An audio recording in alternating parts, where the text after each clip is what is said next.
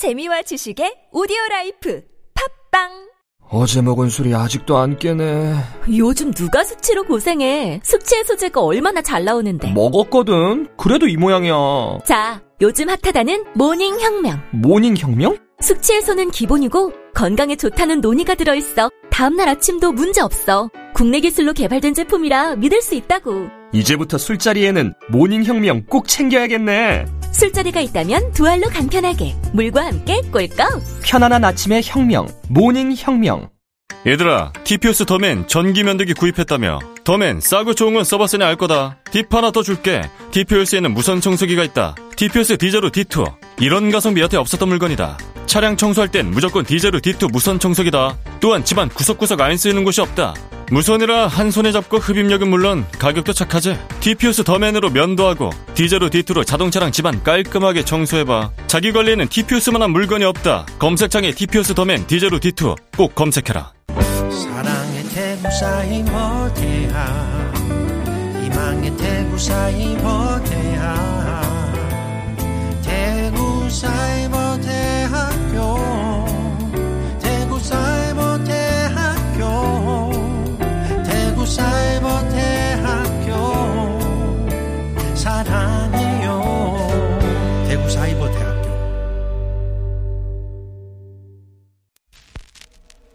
Thank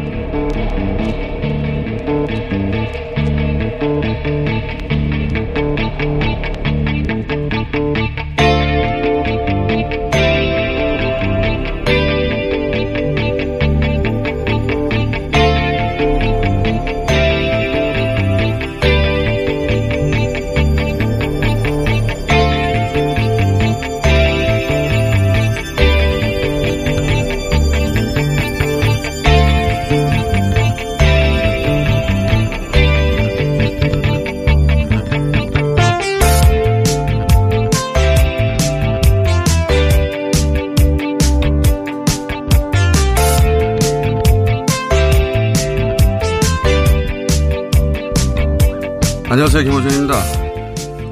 지난 5월 서울대 임동균 교수실은 포스트 코로나 시대 한국 사회를 주제로 한 사회조사를 진행한 적이 있습니다.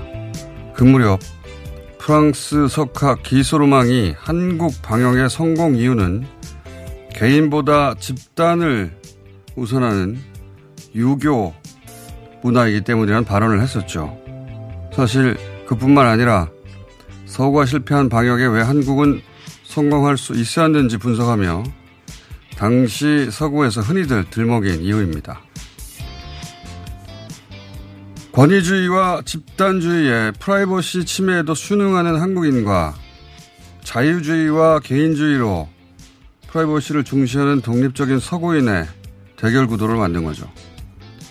한마디로 서구가 더 큰 피해를 입었던 건 더 올바른 가치를 지키려다 보니까 어쩔 수 없이 그리 된 거다.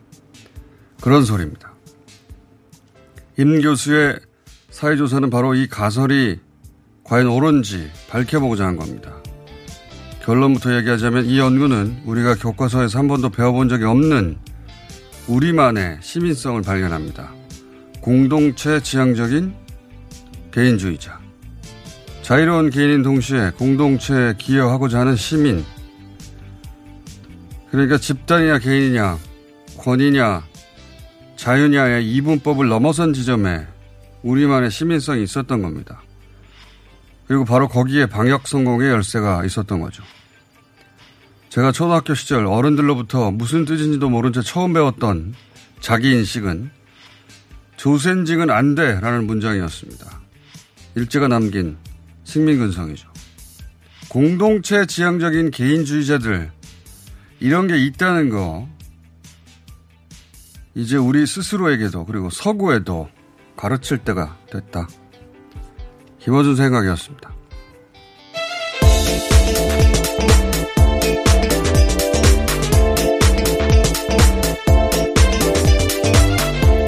TBS의 류밀입니다.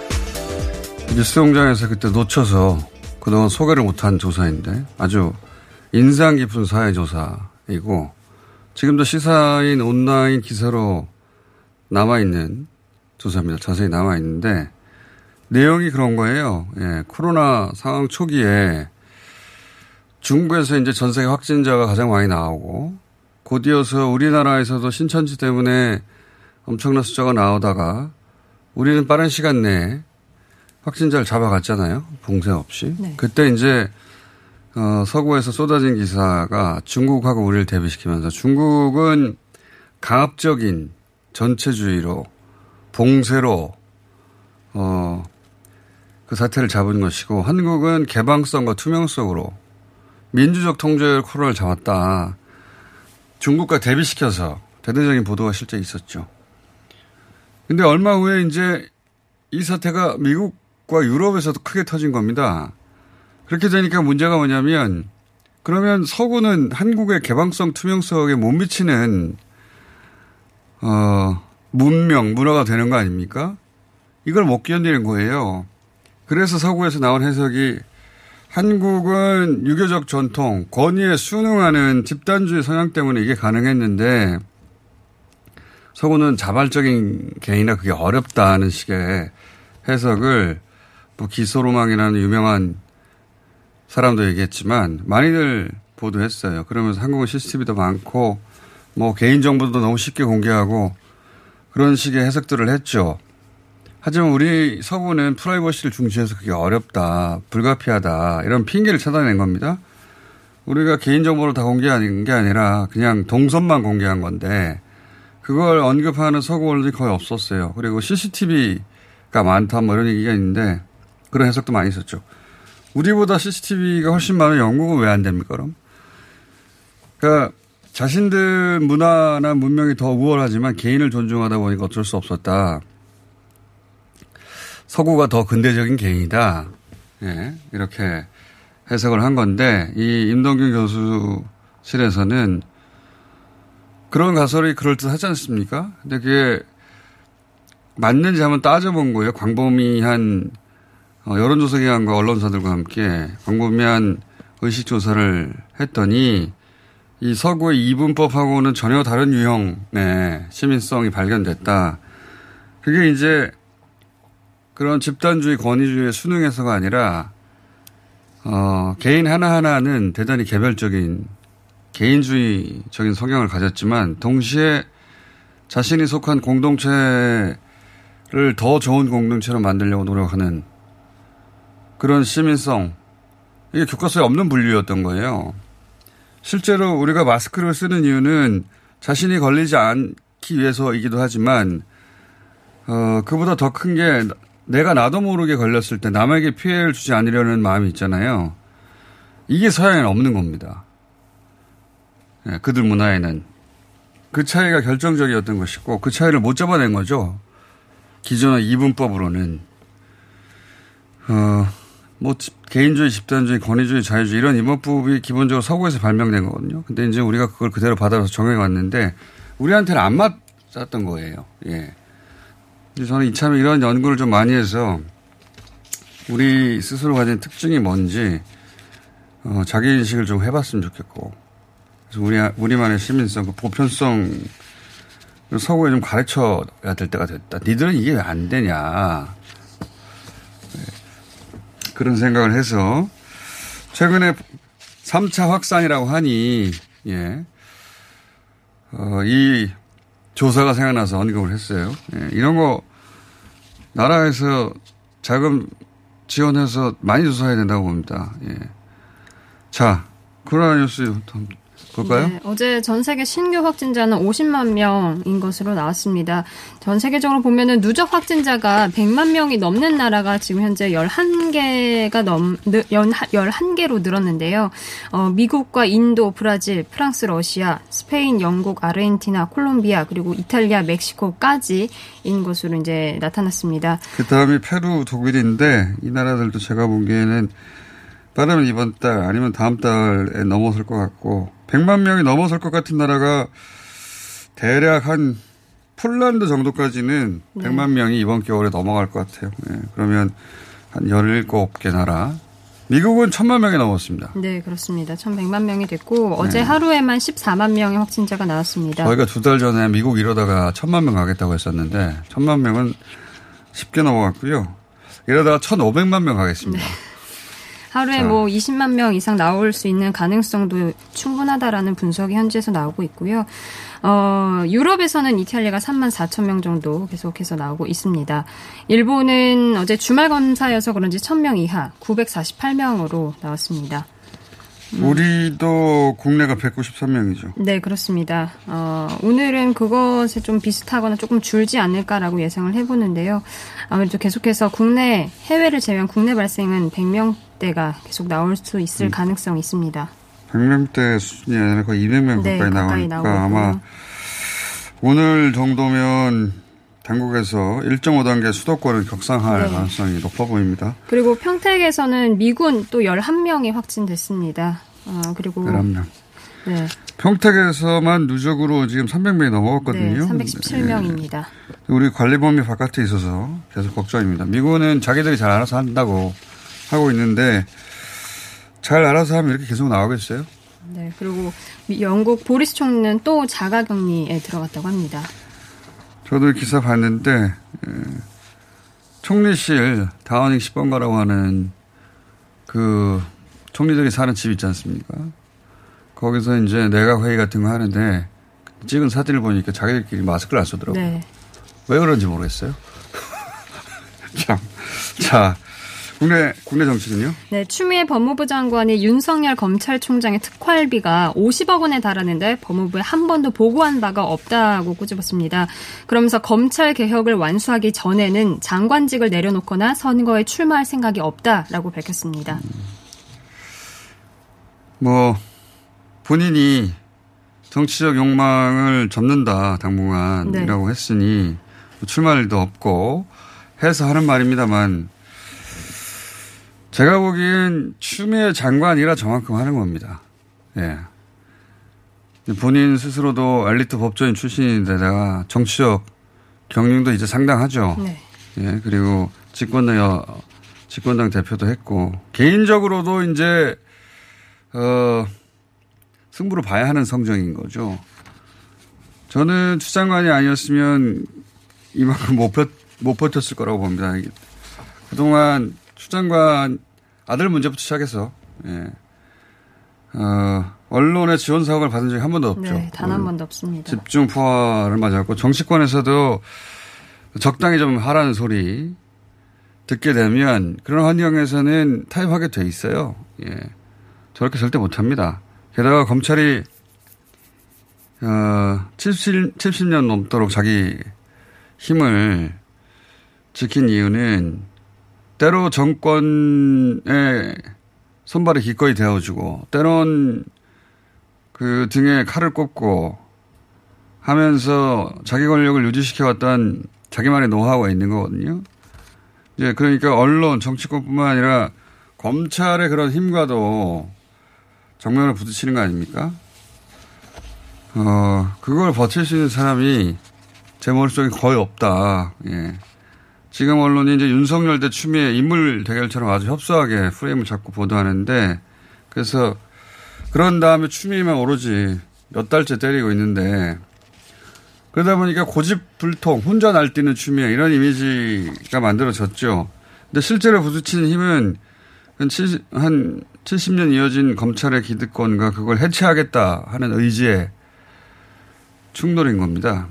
이걸 성공한 사람이 70년 동안 아무도 없었어요. 추장관이니까 이 정도 온 거다. 개인적으로 대단하다고 생각합니다.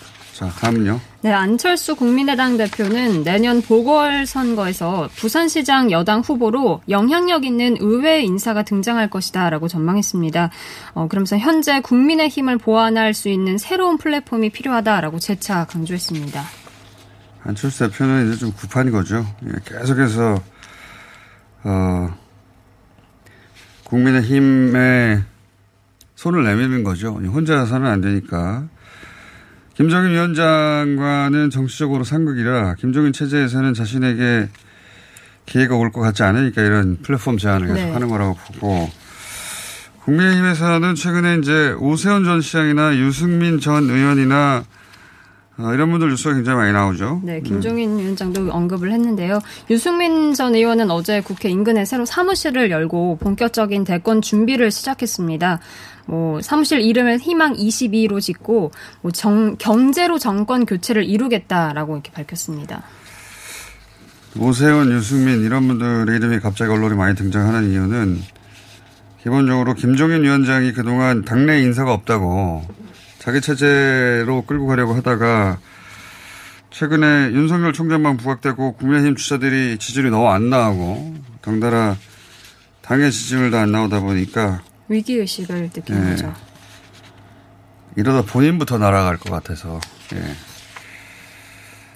태세 전환을 한 것이죠. 2차 이참에 이제 국민의힘 기존 주자들에게는 기회가 열렸다. 기회가 열렸다 이렇게 볼 수 있겠습니다. 자 하나 정도 더 끝내야 되겠네요. 네, 일본의 스가 총리가 바흐 IOC 위원장과 함께 내년 도쿄올림픽에 관중이 있는 대회를 열겠다라는 입장을 보였습니다. 스가 총리는 계보가 없어요. 예, 실제 계보는 스가 총리를 뒤에서 뒷받침하는 니카이 간사장 계보인데 니카이 간사장은 친중 친한 인사거든요. 예, 오랫동안 알려진 바. 게다가 이제 여행협회, 일본 여행협회 회장이기도 하고 또 일본 경제 회복에 여행객이 돌아오는 게 굉장히 중요하죠. 그러다 보니까 어, 올림픽을 이야기하지 않을 수 없게 된 거죠. 아베 총리의 올림픽은 후쿠시마 이후에 또 경제 부흥의 상징, 전후 일본이 어, 도쿄 올림픽 때 부흥한 것처럼 그런 상징으로 이용하려고 했는데 스가의 올림픽은 그게 아니라 이제 필사적인 재생, 재활 이런 의미인 거죠. 그러다 보니까 아베와는 또 다른 이유로 스가 총리가 올림픽에 계속 매달릴 것이다. 예. 이 정도 하고 여기까지 끝내겠습니다. TBS의 류밀이었습니다.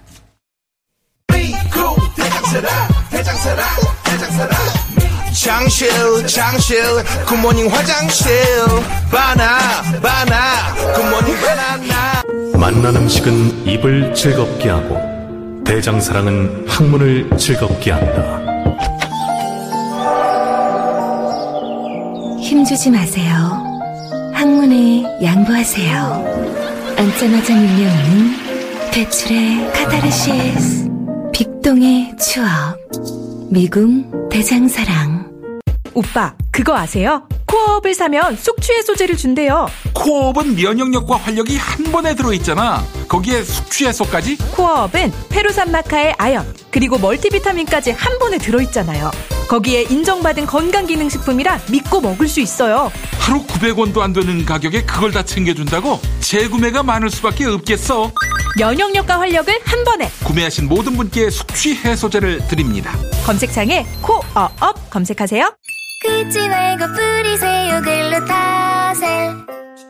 아직도 무작정 긁고 계신가요? 밤마다 긁어대는 아이 때문에 지금도 고민 중이신가요? 건조하고 가려울 때는 긁지 말고 업그레이드된 글루타셀 스프레이를 뿌려보세요. 전국에 있는 글루타셀 취급 약국이나 인터넷에서 특허받은 글루타셀 신제품을 만나실 수 있습니다. 긁지 말고 뿌리세요 글루타셀. 노후 경유차가 뿜어내는 오염물질로 겨울철 미세먼지가 더욱 나빠진다는 사실 알고 계셨나요? 미세먼지 계절 관리제가 시행되는 12월부터 3월까지 서울 시내에서는 저공해 조치를 하지 않은 배출가스 5등급 차량을 운행할 수 없으며 위반 시 과태료 10만 원이 부과됩니다. 서울시에서는 노후 차량의 조기 폐차 보조금과 매연 저감 장치 부착비를 지원하고 있으니 서둘러 신청해 주세요. 자세한 사항은 120 다산 콜센터로 문의하세요. 이 캠페인은 TBS와 서울특별시가 함께합니다.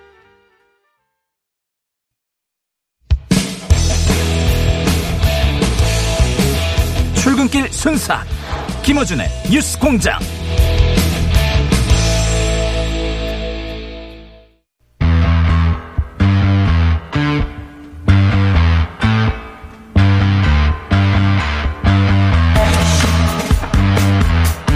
지난 15일에 영내 포괄적 경제 동반자 협정, 예, 굉장히 어렵습니다. 길고 일명 RCEP, RCEP을 우리가 서명했습니다.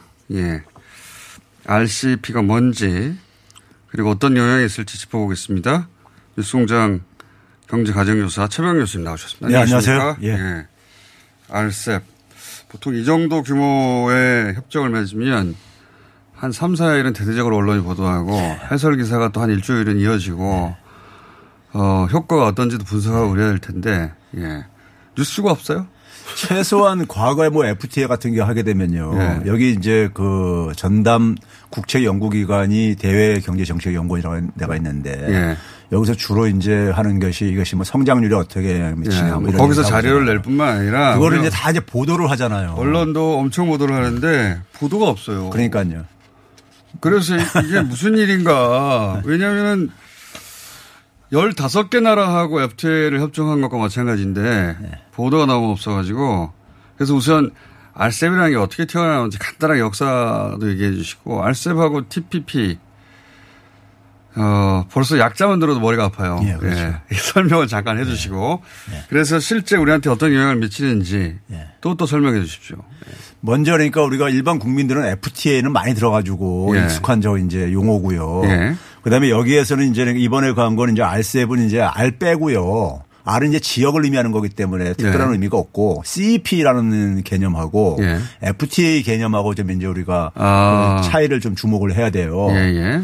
그러니까 이제 이 CEP라는 것은 일종의 그러니까 어, 포괄적인 C가 네. 이제 comprehensive라고 해서 포괄적인 뜻이 있는 거고 좀 넓은 넓게 이제 음. 그물망을 치는 거고 그다음에 이제 경제 파트너십이에요. 어. 그다음에 이제 이 FTA는 자유무역 협정이죠. 그렇죠. 자유- 양자 간의 자유문제. 자유무역 협정은 기본적으로 이제 그러니까 우리가 관세를 완전하게 철폐한다든가 해간 시장을 완전히 개방하는 거에 우리가 일반적으로 이해를 하고 있듯이 그렇죠. 같은 나라처럼 취급하자는 거 아닙니까? 그렇죠. 양자 간의 경제를 완전히. 그러니까 이제 뭐 이 장벽을 다 없애버리자 이거 예. 이거죠. 그런데 에, 이 경제 파트너십은요 기본적으로 파트너십이라는 파트너십이라는 용어를 우리가 좀 의미를 이해하면 좀 될 수 있는 거예요. 파트너십은 상호 호혜주의입니다. 예. 호혜주가 깔려 있는 거예요. 네. 그러니까 뭐냐면 경제 여기 15개 국가들 중에서 다 경제 발전 수준이 다 다르잖아요. 그렇죠. 다르고 그러니까는 그 상대방 입장들을 좀 배려를 해줘야 되는 거예요. 음. 배려를 그러니까 뭐냐면 시장을 개방하더라도 음. 개방하더라도 그러니까 관세를 좀 그러니까는 완전히 없애기보다는 단계적으로나. 예, 왜 그러냐면 그걸 완전히 없앴을 때 타격을 받는 나라들 있잖아요. 예. 그러니까 나라마다 그런- 사정이 다르죠. 그렇죠. 그런 것들을 배려해 주는 것이 이 경제 파트너십에 어. 예, 갖고 있는 의미고 그다음에 보다 더 이제 넓은 의미에서 좀 이제 협력을 좀 이제 그러니까 만들어내는 어. 이제 이런 이제 그 차이가 좀 갖고 있어요. FTA는 전면적인 것에 가깝고 예. 이 CEP은 그러니까 CEP은 서로 상을 봐가며 그렇죠. 포괄적으로 예. 호혜적으로 잘해보자 이런 거네요. 예. 예. 그래서 이게 상당히 8년 만에 이게 타결이 됐잖아요. 예. 상당히 오랜 시간이 걸린 이유도 초창기에 이제 일본은 그러니까 거의 FTA 수준으로 예. 좀 이제 전면적으로 개방을 이렇게 요구를 하고 그랬는데 예. 이걸 아세안 국가나 중국이 그러니까 거기에 대해서 이제 그러니까 제동을 계속 걸었어요. 그렇겠죠. 예, 아세안 당연히요. 국가 입장에서는 일본이 전면적으로 들어오면 자기들 경제 규모나 수준 입장에서는 네. 그렇죠. 다 먹힌다고 생각할 테니까. 예, 그래서 예. 이게 이제 그동안 이렇게 지연된 것도 예, 예. 상당히 있었던 거예요. 그리고 인도가 이번에 참여를 이제 안 하게 인도를 결정을. 했잖아요.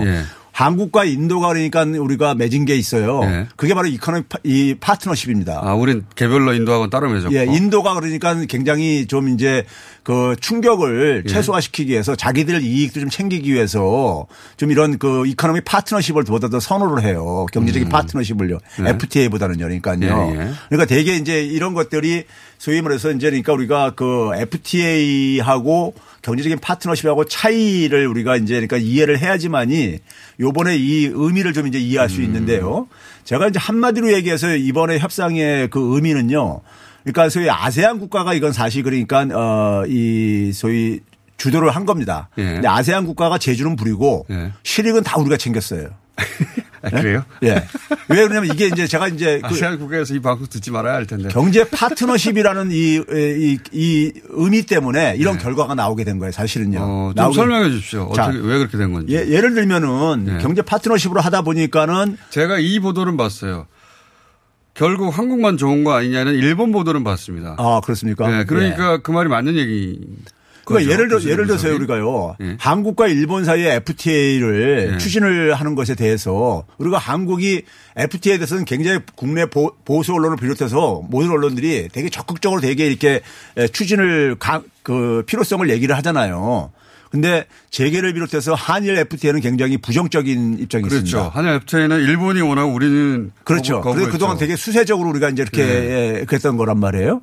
그런데 우리가 양자 간에 만약에 FTA를 언젠가는 해야 될 수밖에 없을 텐데 할때 그러니까 우리가 양자 일본과 양자 간에 한다는 거하고 예. 지금 15개 국가 안에서 하는 거하고 예. 의미가 다를 수밖에 없다 이거예요. 다르겠죠. 예. 그러니까 양자 간에 하게 되면은 일본한테 많은 그러니까 일본의 현안과 관련해서 우리가 많이 양보를 해야 됩니다. 우리가 얻는 것도 있고 일본에 내주는 것도 그렇죠. 있겠고 특히 뭐 소부장 같은 경우에는 일본이 그렇죠. 강한 영역인데 일본이 그걸 원하겠죠. 예. 네. 근데 이번에 이제 그러니까는 이 경제 파트너십 틀 속에서 하다 보니까는 네. 개방 정도가 개방 정도를 좀 그러니까 좀 점진적으로 이제 하다 보니까는 어. 그 혜택을 우리가 일본에 대해서 얻어냈는데 우리가 특히 약한 게 이제 자동차하고 정밀기계 이런 것들이 그한데요. 일본에 상대적으로 비해서 그렇죠. 정밀기계 소부장 이런 게 약하. 예. 그 정밀기계하고 약한데. 자동차 같은 경우는 아예 이번에 그 관세 양화 대상에서 제외를 해버렸고. 아. 예.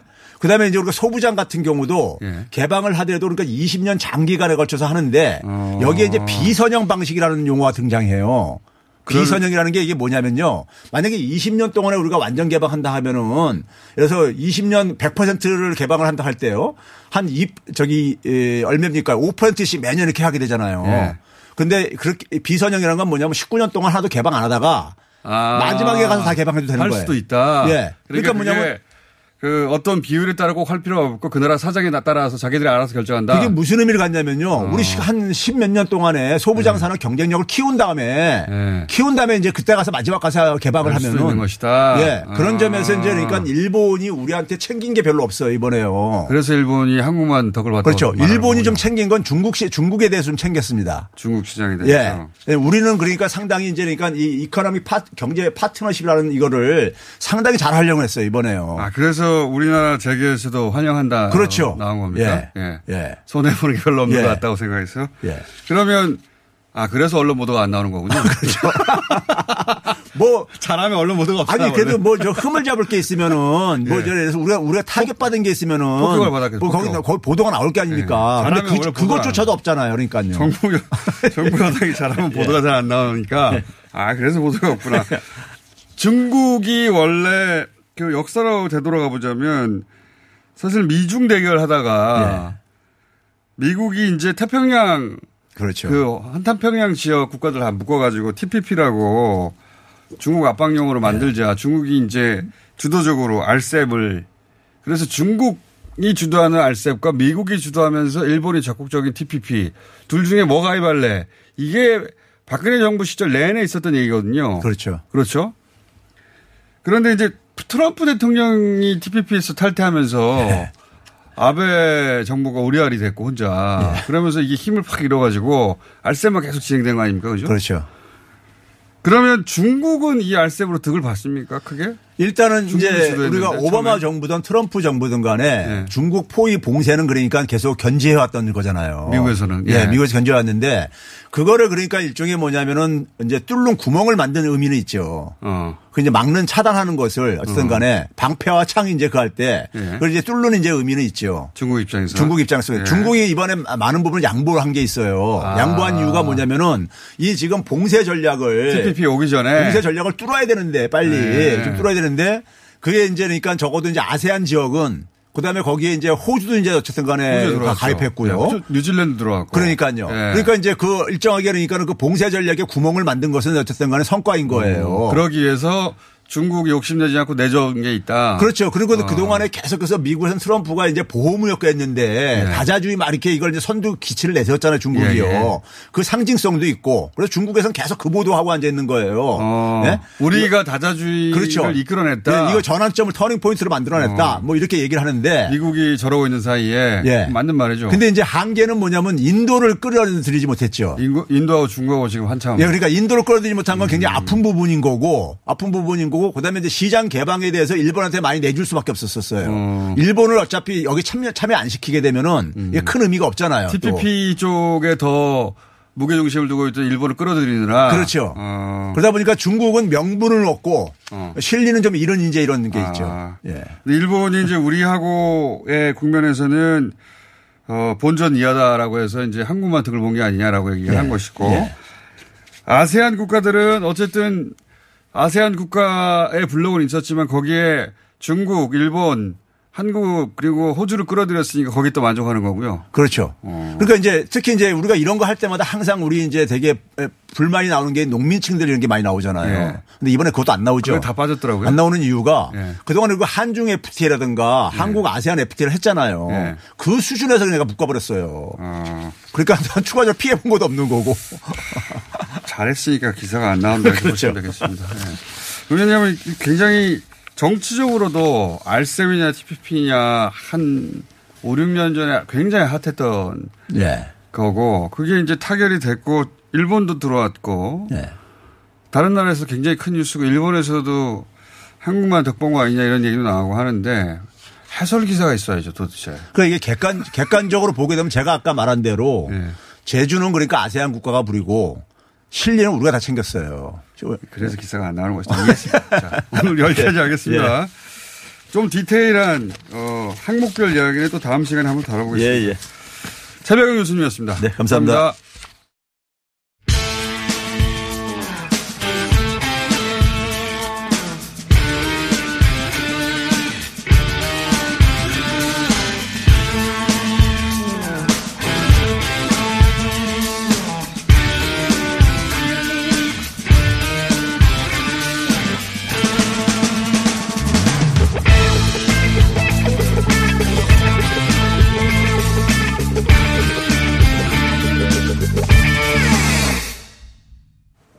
자, 이번에는 부산 보궐시장 선거 아니죠. 부산 부산시장 보궐선거. 제가 뭐라고 그랬습니까? 부산 보궐시장 선거라고 그랬나요?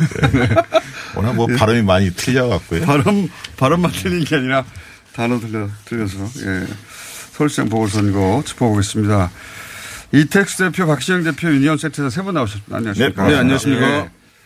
최근에 여론, 여론조사 많이들 나오는데, 이제 뭐, 어, 선거 국면으로 각 정당은 들어갔죠, 이미. 예. 그러다 네. 보니까, 어, 서울의 두 당 지지율이 어떻다, 뭐, 부산의 두 당 지지율이 어떻다, 갤럽 다르고 리얼미터 다르고 뭐 여론조사마다 조금씩 차이가 있긴 합니다만 네.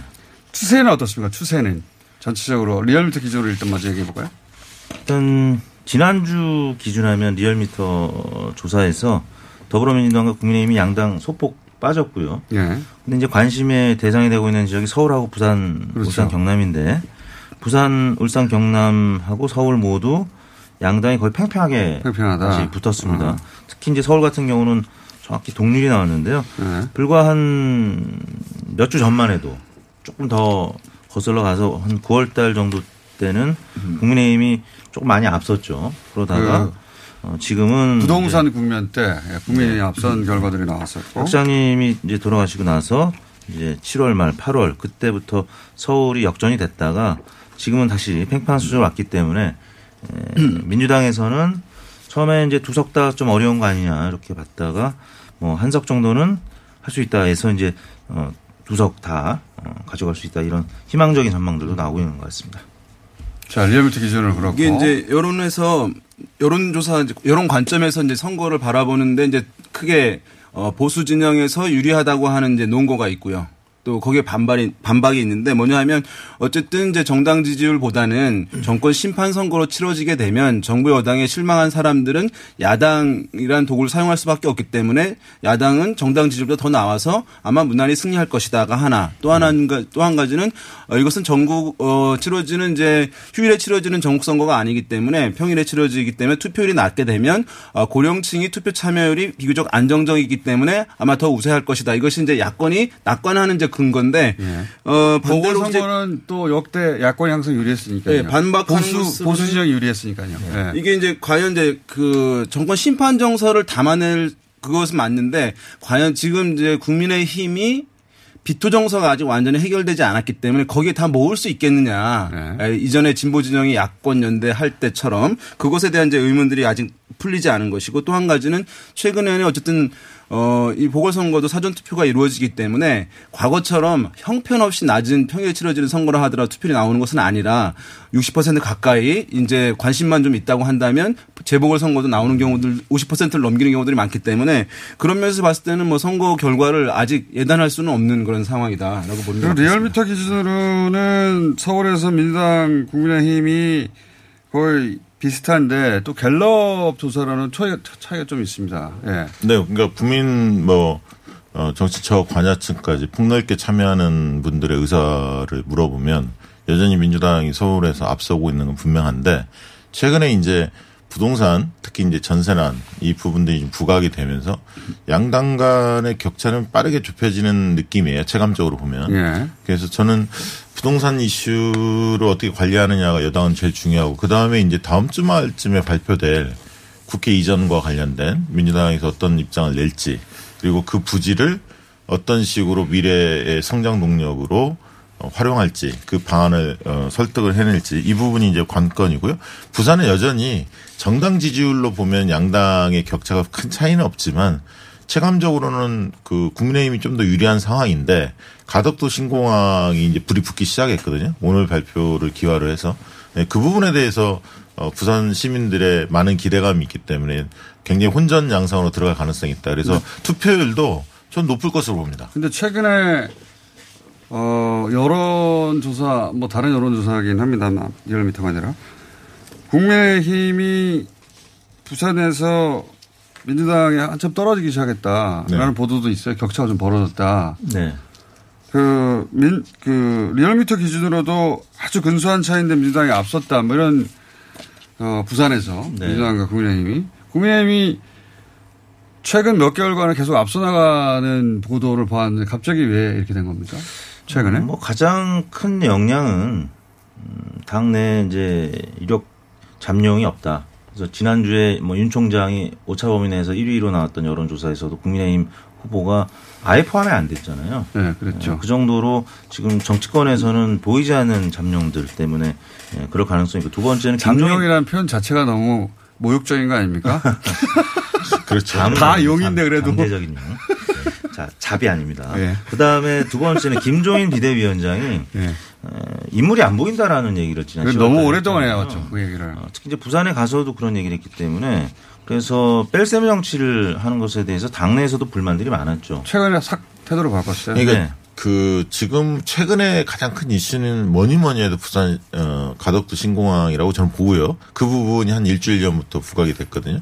그 영향이 제일 크고 어, 이 영향이 어떻게 미치냐면 그러니까 이제 지지도 자체는 큰 차이가 없지만 지지 강도는 국민의힘 지지층의 지지 강도가 훨씬 셌거든요. 부산 같은 경우는 민주당 지지층은 좀 숨었습니다, 사실. 그런데 어, 가덕도 신공항 이슈가 나오면서 어, 부산 경제 활로 이런 부분에 대한 기대감들이 형성이 되면서 민주당 지지층들이 좀 적극적으로 목소리를 내기 시작했다는 것을 주목해서 봐야 됩니다. 서울은 부동산이고 부산은 가덕도입니까 그러면? 네. 네. 근데 그 부동산 문제가 끝까지 갈 건지 아니 부동산은 굉장히 중요한 이슈는 분명한데 너무 멀리 나왔어요. 국회 이전 이슈가 굉장히 커질 것으로 보여집니다. 이게 이제 PK 지역에서 이제 가덕도 신공항 같은 경우는 이제 한 20년 정도 된 이슈인데 네. 어, 뭐 수도권에 사시는 분들은 뭐 잘 이해가 안 가실 수 있지만 와닿지 여기서는 매우 사활적 이슈인 거예요. 근데 네. 보수 정부에서는 이것을 해결하지 못한 이유가 TK 민심을 고려해야 되기 때문에 TK, TK 다 고려하다 예, 보니까. 그러니까 김해공항을 확장하는 이제 절묘한 안을 낸 것인데 진보 정부에서 이것을 하게 된다고 한다면 지금 약간 TK도 반발이 있겠지만 이제 지금 최근에 바뀌는 것은 뭐냐면 부산 경북 통합 신공항이라는 게 생기게 됐어요. 예. 그래서 이제 반발의 강도가 과거보다는 TK에서 낮아진 측면이 있기 때문에 이것을 하게 되면 사실은 이제 민심이 저는 동요가 있을 거라고 보는데 이제 이렇게 가는 것이죠. 뭐냐면 야당에서는 어쨌든 아까 말씀드린 대로 정권 심판하기 위해서 야당 후보를 찍어주세요라고 이제 프레임이 가는 것인데 대개 이제 여당 같은 경우는 수세적인 경우에는 국정 안정을 위해서 여당 후보를 찍어주세요로 얘기하는데 이렇게 된 경우에 이제 공세적으로 나갈 수 있는 부분이 있어요. 뭐냐면 아 지역 발전을 위해서 힘 있는 여당 후보를 찍어주세요. 그러니까 지역 발전 또는 힘 있는 여당 후보론이 이 가덕신공항 같은 경우가 이루어지게 되면 좀 먹히게 되는 효과가 있기 때문에 이게- 그러면 경쟁 구도 가능성은 저는 있다고 봅니다. 가덕도 신공항이 왜 중요하냐면 2030년에 부산 엑스포가 열립니다. 부산 엑- 엑스포가 정부 인증 박람회인데요. 어, 목표로 5천만 명 외국의 관광객들을 유치할 것을 목표로 두고 있습니다. 그 직전에 어, 이 가덕도 신공항을 매듭짓겠다는 겁니다. 자, 10년 후의 얘기는 이제 그만하시고 5개월 사실상 4개월 후의 얘기를 집중해 보자면 이제 앞으로 양당의 잠재구자 잠재 후보군을 쭉 나열하고 가상 잠룡이나 말이 얽히니까 잠재 진짜 더 얽히지 않습니까? 잠룡을 하시죠. 그러니까 서울시장, 부산시장 후보군들을 이제 쭉 나열하고 가상 대결을 막 붙이는 걸 여론 조사를 많이 할 거 아니에요. 네, 네. 자, 그러면 이제 등구름 잡는 얘기 그만하시고 세 분이 모두 어 여당에서는 누가 후보가 최종적으로 될 가능성이 높고 야당에서는 누구 가능성이 높은데 가상 대결은 어떻게 나올 것이다. 요 얘기를 앞으로 이제 한 4개월 남았지 않습니까? 한 격주마다 하면서 계속 던지는 걸로. 그래서 이 세 분의 실력을 검증하는 것으로 예. 누구나 할 수 있는 얘기 말고 자 요걸로 이택수 대표부터 얘기해 볼까요? 어, 서울시장, 부산시장. 네, 서울시장, 부산시장. 일단 여야.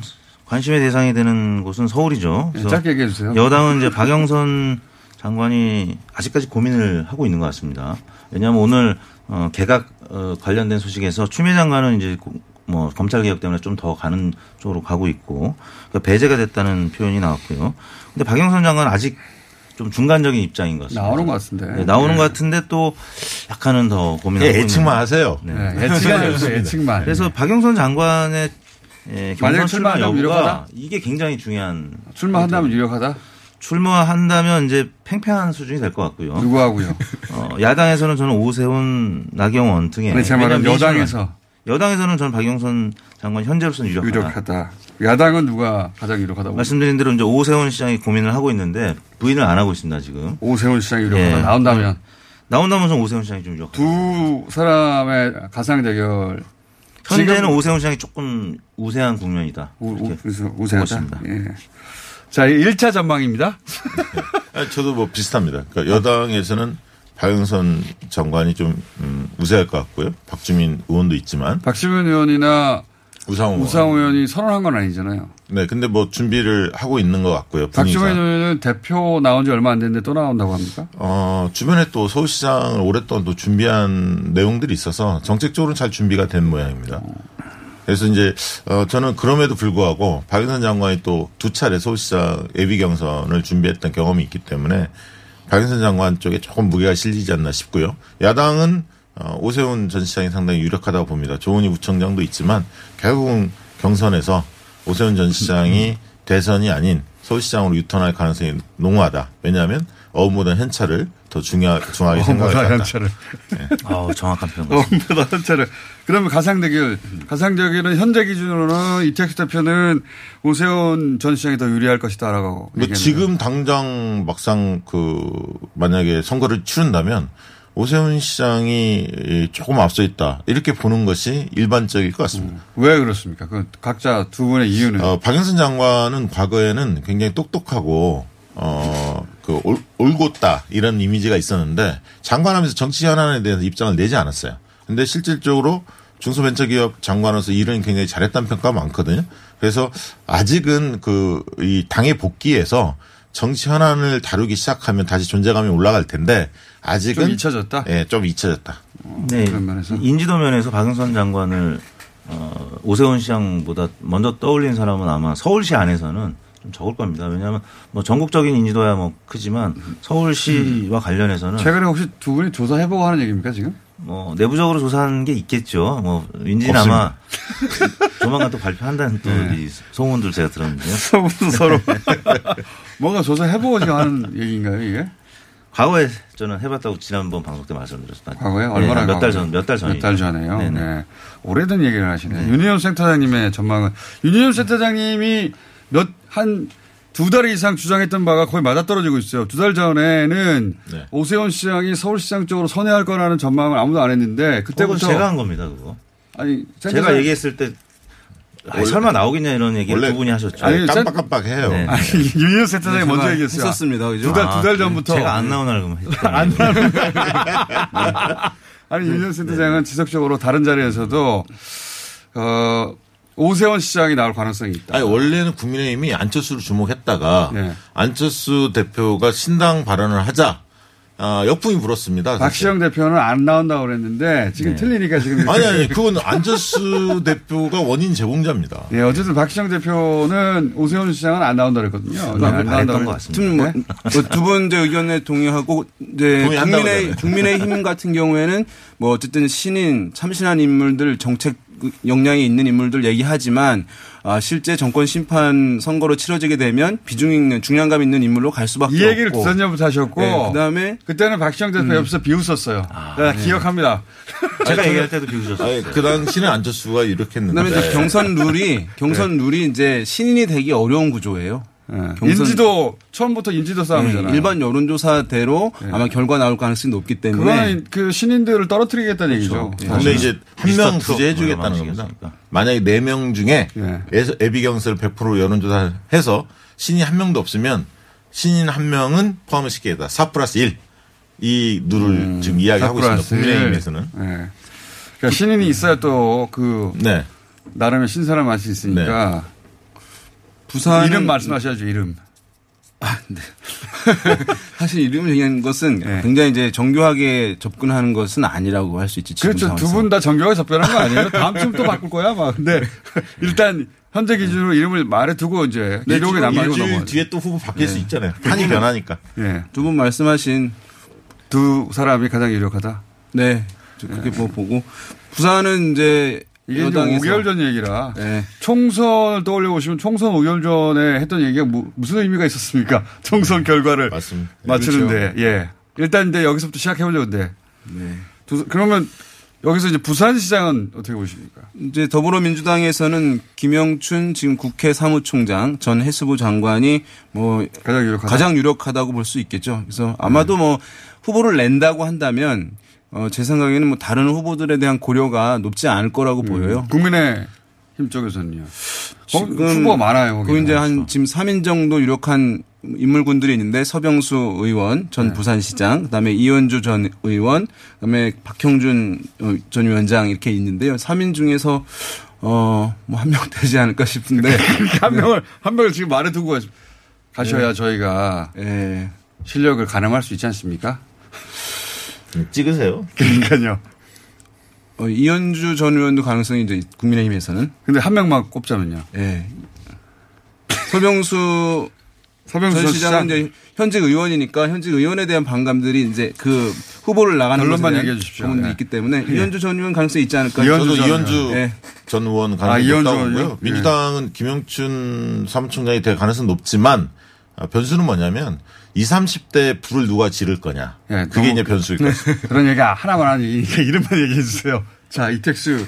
저는 뭐 이현주 의원 인지도가 이 중에서 가장 높습니다. 일반 의원 여론조사는 그리고 앞서 가는데 마찬가지로 당심이 이제 문제인데 당심에서는 박형준 교수가 혹은 또 지금 말씀 안 나온 네. 중에 이진복 의원, 골라주세요. 이진복 의원도 있고요. 서병수 의원은 지금 현역 의원이기 때문에 한 명만 골라주세요. 어, 저는 박형준 교수한테 박경준 교수. 다른 분 한 명 나왔습니다. 것이 그러면 양당의 조사를 지금 하면 누가 이기는 걸로 나옵니까? 지금 국민의힘이. 유리하죠. 국민의힘? 예, 정당 지지율이 국민의힘? 예, 국민의힘이 여전히 부산에서 국민의힘이 지지율이 좀 떨어진다 하더라도 후보를 결정을 하면 더 나올 것이다. 저는 서울이나 부산이나 다 지금 국민의힘이 앞서가고 있다고 봅니다. 지금 음. 역전을 할 수 있을 것이냐, 그것이 한 곳이냐 두 곳이냐 이게 민주당의 지금 입장이라고 봅니다. 뭐 지금 시점은 그게 맞는 말인 것 같고요. 저는 뭐 1, 2주 안에 약간 변동.